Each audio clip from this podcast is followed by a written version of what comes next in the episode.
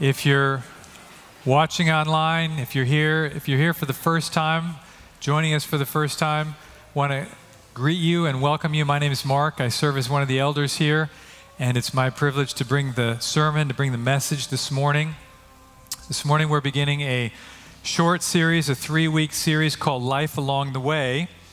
If you're new here, back in May, two churches combined, Sojourn and, and Redeeming Grace Church combined. And one of the things that uh, Sojourn Church did was they, uh, you, you, all had a, a, series called Life Along the Way. And as, as uh, different topics would come up from time to time, they would sort of drop into that uh, series that, that could be carried forward. And um, as we combine churches, we thought that'd be a great idea to just keep life along the way rolling forward. And so these next three messages are life along the way messages.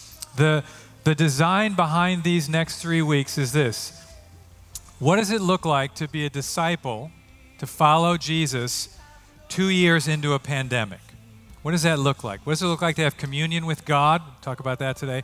What does it look like to be an ambassador for Christ? We'll talk about that next week.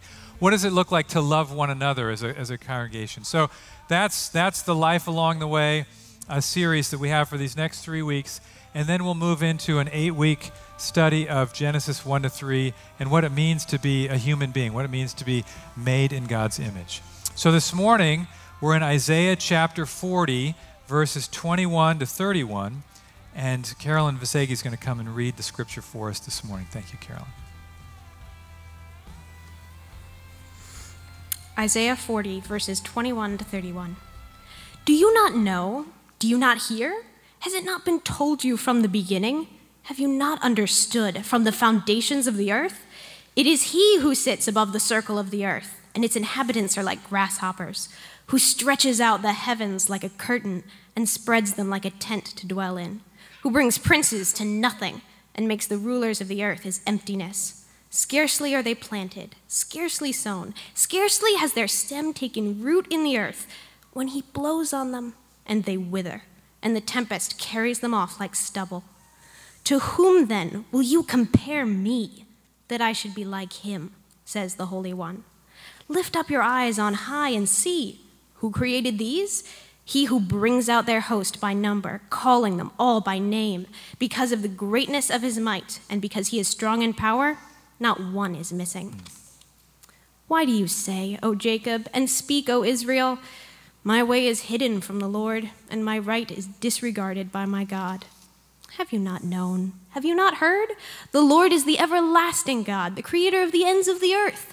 He does not faint or grow weary. His understanding is unsearchable. He gives power to the faint, and to him who has no might, he increases strength. Even youths shall faint and be weary, and young men shall fall exhausted. But they who wait for the Lord shall renew their strength. They shall mount up with wings like eagles. They shall run and not be weary. They shall walk and not faint. The word of the Lord. Let's pray.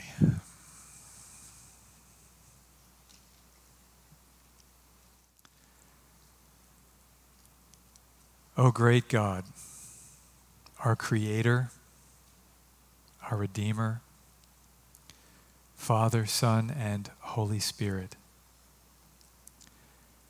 I believe you have prepared this passage of Scripture for this group of people for this day.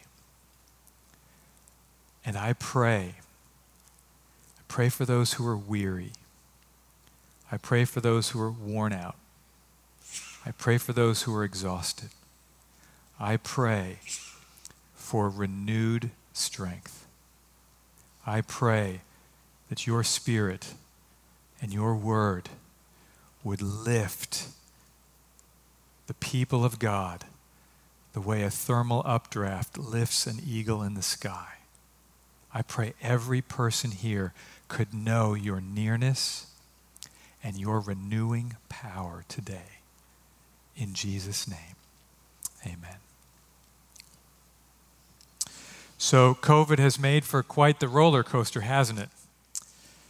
I came across Sunday comic recently I wanted to share with you. If you don't know what a Sunday comic is, ask someone over 40 later. I know it's a little small, so I'll read it for you. It says, And now a message from this comic strip's creator, Stephan Pastis. Most people don't know that cartoonists have to submit their Sunday strips weeks in advance. That makes it hard to be topical. For example, today's strip, and this was from a couple weeks ago, it's from February. The, today's strip was drawn on January 8, and when I drew it, I had no idea what would be happening in the world today. So please help by picking the most apt panel below and tossing the rest. So you're going to get three choices. You ready?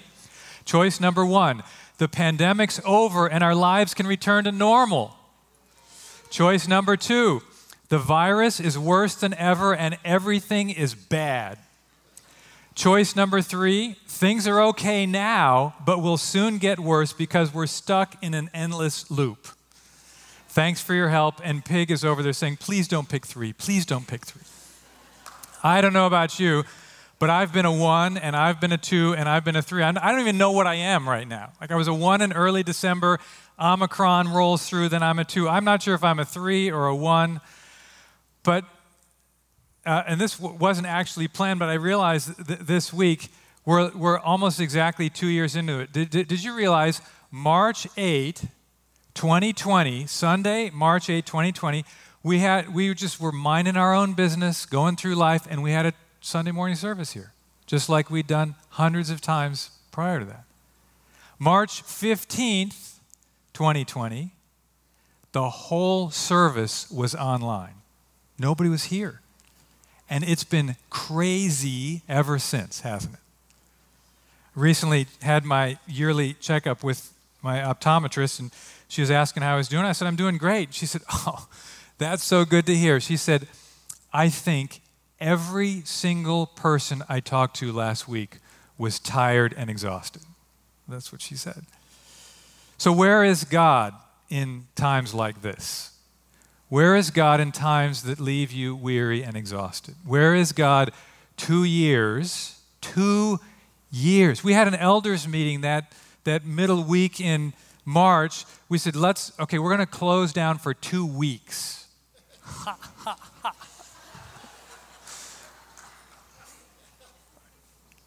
Where is God two years into a pandemic? Where is God for those who live in Ukraine? Where is God for those people who called this building home for the last week? Well, the answer in Isaiah 40 is that God is here with power to renew the strength of all who will wait on him. Here's the great promise. Hear God's word. They who wait for the Lord shall renew their strength. Are you one of those people this morning who needs new strength? This is for you. If you come in this morning doing great, buckle up. You're going to need this soon. That's how life works. And you probably have a friend right now who needs this too. God's promise to you is that they who wait for the Lord shall renew their strength. God is here this morning to persuade us to wait upon Him for fresh strength. Renew, just like you renew the lease on your apartment. We need His strength in us to be renewed, to carry forward for a new time. And what does that look like? I love the little line from one of the commentaries I read this week. Ray Ortlund says, Waiting they who wait for the Lord. Waiting is what faith does before God's answer shows up. Right? Waiting is what faith does before God's answer shows up. Waiting is not passive, it's active. It's not idly sort of sitting on the couch just hoping something good will happen. Waiting is actively trusting God, actively being confident in His promises, actively remembering who He is and reminding one another of these things. Waiting is eagerly looking forward to see how God provides what you need when you need it. To wait well, we must see. There's a seeing that's required in waiting. We must continually see and re see our great God. And so, this promise of renewed strength comes after a fresh reminding and revealing of who God is in Isaiah chapter 40. So, we're going to pick it up in verse 21. We're going to take this passage in three chunks. The first chunk is this wait for the God who sits above the circle of the earth, verses 21 to 24. Now, here's the situation Isaiah 36, 37, 38, 39 recount the time when Hezekiah was king of Israel. He was generally a good and godly king, but at the end of his life, he arrogantly and foolishly showed a delegation from Babylon. Babylon was the rising superpower of the day. He showed them all his, tre- his treasure and all his nation's treasure. It's like showing an alligator the steak in your refrigerator. It's just not going to go well. You do stuff like that. So Isaiah the prophet tells Hezekiah, not, not a good idea. Destruction is coming to you, your, your, to your whole household, and to this city, and nothing shall be left. So Hezekiah's pride, coupled with centuries of Israel's rebellion against God, will result then in Jerusalem being routed, the nation crushed, and the people being carried off in exile to Babylon. And that's the situation into which chapter 40 and the following chapters are speaking. Where is God when you're in exile? Where is God when your nation has been destroyed? Where is God in all this? And the answer is God is here to comfort. That's where chapter 40 starts. God is here to strengthen. That's where chapter 40 ends. Now, how does that comfort and how does that strengthening come about? Well, we sang this earlier today. You must behold your God. To be strengthened by God first means we must know the God who is here to strengthen us. So he says in the early part of the chapter, Behold your God, behold, the Lord comes with might. And then he begins to reveal who God is. And here we see, look back at verse 21 and keep your Bibles open. You're going to want to follow this, this passage through. Verse 21, there's a bunch of questions. Do you not know? Have you not? Do you not hear? Has it not been told you from the beginning? Have you not understood from the foundations of the earth? In other words, saying, people of God, aren't you paying attention? Don't you remember what you've heard your whole life? And then look where he goes. Verse 22 It's He, God, who sits above the circle of the earth. Its inhabitants are like grasshoppers I was on an airplane this week. Justin and I went to a conference, flew to Atlanta, came back. If you've been on an airplane, you know what that experience is. You're looking out and you see down there, maybe you can see, oh, there's a little house, there's a, there's a car or a truck. Everything's tiny because you're seated above the circle of the earth.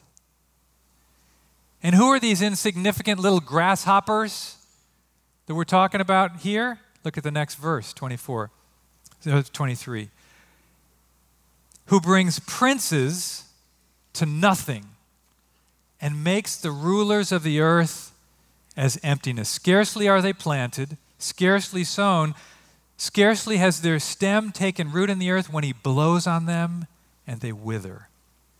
And the tempest carries them off like stubble. God is saying to his people, look at all the princes the kings, the people of power, the people who are rich, the people who are famous, people like King Nebuchadnezzar, King Sennacherib, people today like Vladimir Putin, every president, every general, every movie star, every tech billionaire, people like maybe that manager at work who seems to have it in for you, that person who's bullying you online. You know what God is saying about people like that? He's saying they're as powerful and permanent as a dandelion. Whew. That's all it's going to take. They're going to be here and gone. It's true for all of us. O people of God, Wait for the God who sits above the circle of the earth. Here's the second picture Wait for the God who names the stars. Look at verse 25. To whom then will you compare me that I should be like him, says the Holy One? That's an important name for God, especially Isaiah uses that name over and over. What does it mean for God to be the Holy One? Well, there's much that we could say, but one thing we can say is this there's no one like him, one of a kind, set apart. He's the creator, everything else is creation. Praise to the Lord, the Almighty the King of creation, we sang. Sometimes I think as Christians, we get so excited about the cross, the gospel, which is wonderful, central, vital, but we can sometimes lose sight of the doctrine of God the Creator. I want you to see what Isaiah is doing here, what the Holy Spirit is doing here. He's bringing these people, he's positioning these people to a place of encouragement and strength based on who God is as Creator. He's the creator. He's the Holy One who, lift up your eyes and see, verse 28, who created these? What's he talking about? Go outside at night and look up. What do you see? It's not cloudy. See stars, right? Who brings out their host by number, calling them all by name, by the greatness of his might. And because he is strong in power, not one is missing. So he's saying, look, you need a fresh reminder of who God is. Go outside at night and look up. On a clear night, what do you see? Remember, ancient world, no electricity, no light pollution, sky lit up with stars. How'd they, how'd they get here? Who created these? Many say, well, they're there by accident. Wow. That's an amazing accident. I've seen a lot of accidents. I've never seen an accident that would create galaxies. That's quite an accident. No, I think it takes more faith to believe that than to believe that there's a creator and a designer behind it. And think about what you're seeing as you're seeing it. You're on a, a, a, a globe here, the earth, it's spinning on an axis, right? That's how come sometimes you go outside and you see the sun, sometimes you go outside and see stars. We're spinning at about a thousand miles an hour. You're moving a thousand miles an hour around and around right now. And that pl- planet that we're on, this little sphere, is rotating around the sun, right? 67,000 miles an hour. We're moving through space, spinning a thousand miles an hour. And that sun that we're rotating around is a kind of average or maybe slightly below average star in a galaxy called the Milky Way. You know how many stars are in the Milky Way? Some estimates 100 billion. Okay, so there's our galaxy. 100 billion stars in the galaxy. And the Milky Way is one galaxy. By some estimates, there are 100 billion galaxies. So the Hubble telescope gets up there and people see stuff like this that's never been seen before. God just made that for fun. Because that's the kind of God He is. A hundred billion stars in our galaxy, a hundred billion galaxies. Have you not heard? Because He is strong in power, not one is missing. Think about that. Every night, the stars are exactly where they're supposed to be.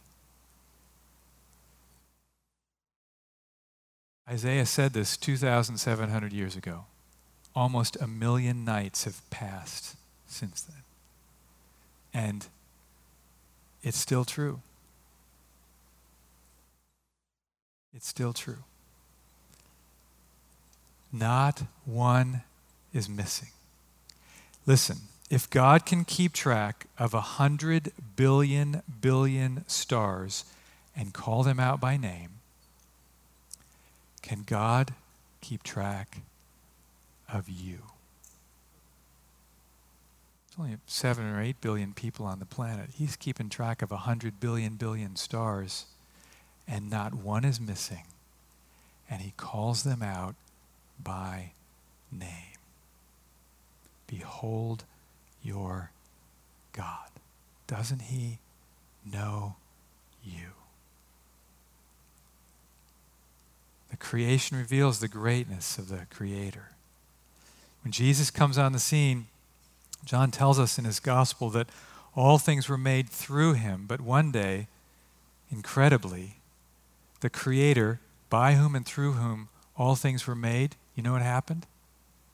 He became part of the creation.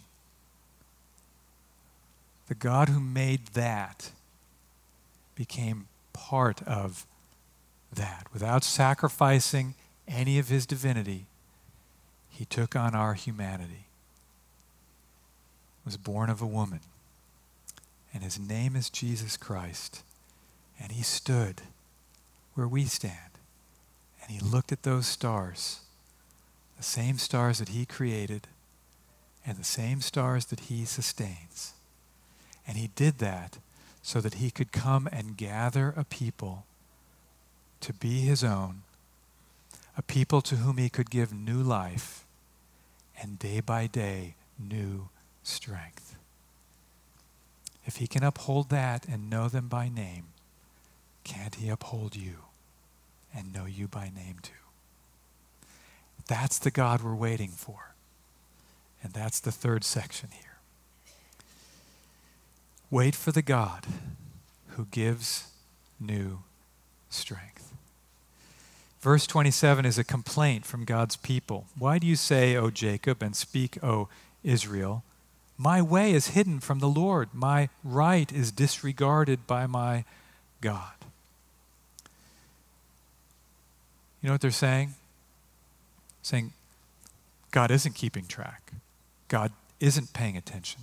And, and I can't reach him. He's disregarded my cause, is the way the NIV translates this. Trouble can lead us to think like that, can it? Trials come, trouble comes. You can wonder where is God? Where is God in the pain? Where is God in the mess? Where is God in the chaos? Where is God in the sin? Where is God two years into a pandemic? Well, Israel's saying, God, you're not there for us anymore. I was with Justin this week. He had a problem with his credit card, and so he did what you're supposed to do. He called the number that's on the back of the credit card. You know where this is going, don't you?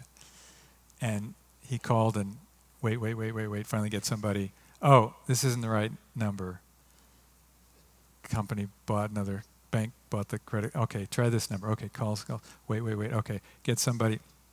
Problem with the credit card. Okay, well, we need to verify your information. Well, the information, it's a church credit card. He didn't know some of the tax ID and stuff like that. Okay, wait, wait, wait. Talk, talk, talk. Okay, eventually get some questions that he can't answer to verify he really is who he is. Oh, but it's a fraud problem? Oh, I'm sorry, not the right person. I got to send you over here. Okay, Talk to the fraud person, same questions that he just went through. Can't answer that one, can't answer that one. This one, this one. Oh, but you didn't answer the first two right. Sorry, I can't help you. End of conversation 40 minutes later. So you've had experiences like that, right? The Israel's saying, God, that's what you're like to us. And now I want you to hear how do you find your way out of that? Verse 28 Have you not known? Have you not heard, the Lord is the everlasting God, the creator of the ends of the earth. He does not faint or grow weary. His understanding is unsearchable. Oh, people, think again. Haven't you been listening? Haven't you been paying attention?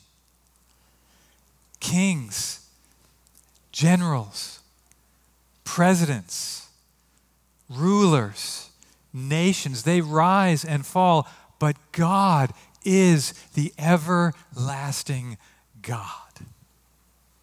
He's the creator of the ends of the earth. God never gets tired. Did you hear that? He does not faint or grow weary. Think about that. Pretty much everybody here slept some last night. God has never done that. Pretty much every day, if it's a good day, I take a nap. God has never done that.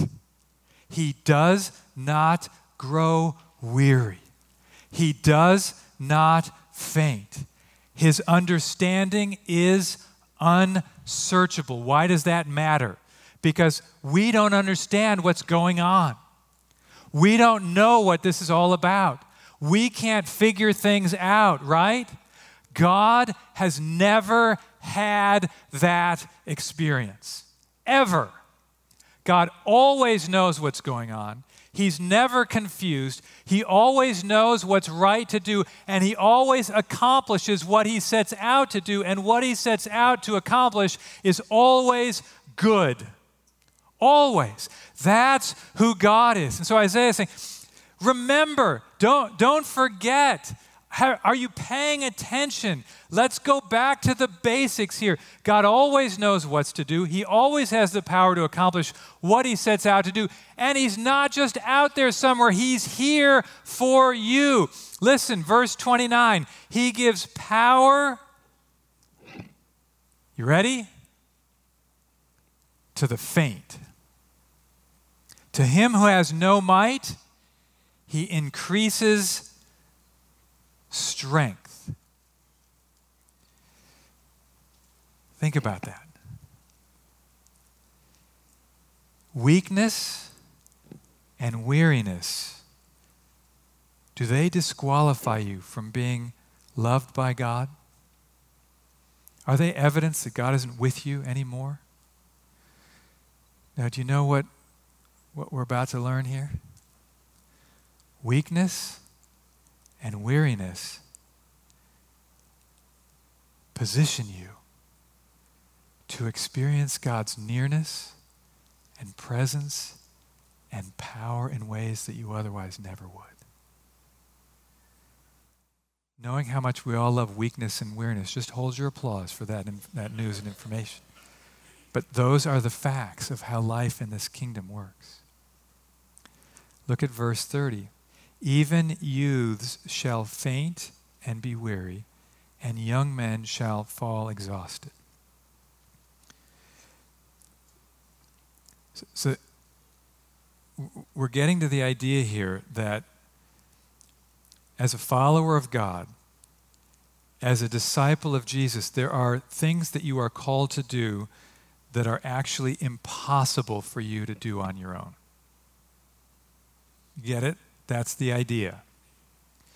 They're, they're so impossible that it, it would be like watching the strongest people in the culture come to the end of themselves. Young people, the strongest people, the most healthy people. These, these young men, the idea is these are the picked ones. These are sort of the Navy SEALs of the generation, right? And so the idea is they run out of gas. They fall exhausted. I actually saw an, an amazing picture of this. I watched the Women's Olympics uh, cross country ski race. This, this lady here, her name is Jessie Diggins. You can't tell it from the picture, but she just won the silver medal. And that's what she looked like when she finished the race. Even youths shall faint and be weary and young men and young women, medal winning cross country skiers, shall fall exhausted. But those who wait for the Lord shall renew their strength. There are resources needed to live the Christian life that you do not have inside of you. You cannot look in your heart and find what you need to do what God has called you to do. You must receive help from the outside. Behold your God. I love the next picture. She needed help too. And so there's a teammate, a partner that comes to Jessie in her exhaustion and wraps her up, props her up, gets her some fluids, starts to warm her up a little bit. We cannot live the life we must live with our own resources. That's actually not a part of the fall. That's actually part of the design from the beginning.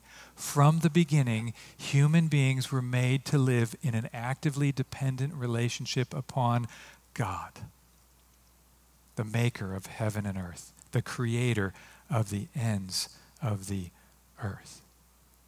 What does that strength that he gives us empower us to do? We get these three pictures. They shall mount up with wings like eagles. They shall run and not be weary. They shall walk and not faint. You've seen, well, maybe not eagles fly. There aren't a lot of them around here, a few, but at least you've seen the turkey vultures, right? Not quite as exciting as an eagle, but they're doing the same thing, right? They, you ever seen a hummingbird? Like, that's a lot of work. But those eagles, those hawks, those turkey vultures, they're just riding those thermal drafts because there's strength and power coming from underneath them. And God says, I'll be like that to you. Imagine watching someone who could run a race and never get tired. That's not humanly possible. But in Christ, we can run and not be weary. There's a, an endurance, there's an imparting of strength to keep going, to take another step. If you want a more mundane picture, it's just walking. And you keep walking and you keep walking. Take one more step. You get out of bed one more day. You bear the fruit of the Spirit a little bit more. It's endurance.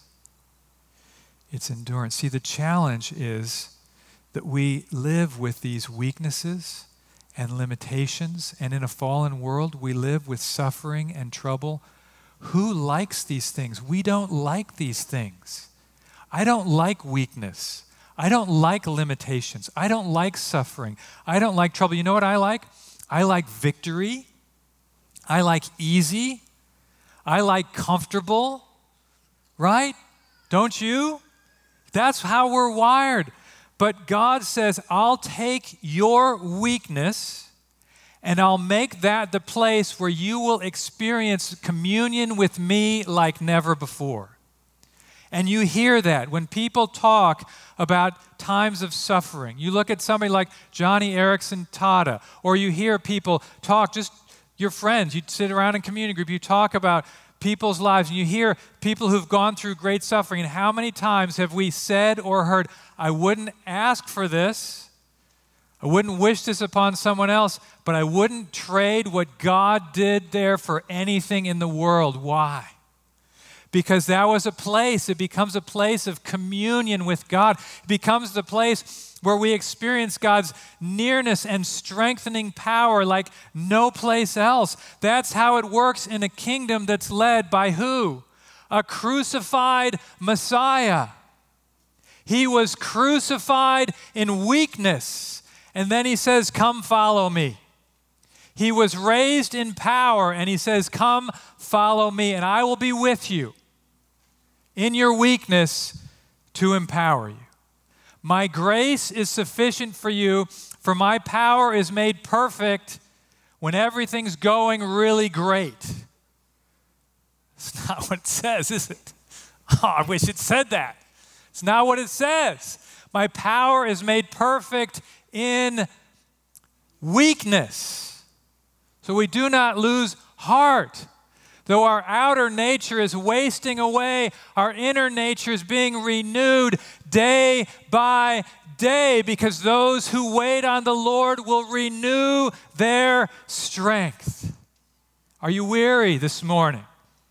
Are you exhausted this morning? You're just the kind of person God is looking for to renew with his presence and power. Take heart, dear ones. Where is your how long, O Lord? Where is it in your life? How long, O Lord? Where is it, that longing for God to come on the scene? Faith, waiting, is what faith does before God's answer shows up. Bring that how long, O Lord, back to the Lord with faith, calling out for renewal. Wait for Him. And if you don't know this great and saving God, oh, come as we started the meeting. Come, everyone who thirsts, come. Seek the Lord while he may be found. Come, call upon him while he is near. Come, let the wicked forsake his way. Come to him for new life and renewal. Church, let us be a church that waits on the Lord. Like Mary, Jesus' mother, may we ponder God's words and promises, mixing them with faith. Like Hannah in the Old Testament, may we pray fervent prayers knowing God hears. Like Joseph in prison, may we know that God is with us and faithfully serve the Lord day by day, even when it's grim and hard like Sarah and Abraham, waiting for the child that had been promised, but she'd been through menopause and he was nearly 100 years old, but they waited with faith. And oh, isn't it sweet that when the baby came, they laughed? Let's keep waiting. Laughter's coming, joy is coming. Two years into a pandemic, let us wait. Open your Bible Come to Him for new strength. Let us wait. Open your heart up to Him in prayer. Let us wait. Open your life up to other believers. Let us wait. Open your eyes to the people around you who have no hope of life and strength in Christ. Back to Jessie Diggins. When she collapsed, she was exhausted. She just lay there. It was a little nerve wracking, except they said this happens. It's like, is she alive? Is she okay? But I want you to notice something. I want you to look at that picture. What do you see there? See that red line? You know what that is? That's the finish line. She finished the race. Brothers and sisters, it's too soon to quit. We're not done yet. Let's fight the good fight. Let's keep the faith. Let's wait on the Lord. It's too soon to quit. Let's be ambassadors for Christ this week. It's too soon to quit. Are you weary and tired? Behold your God.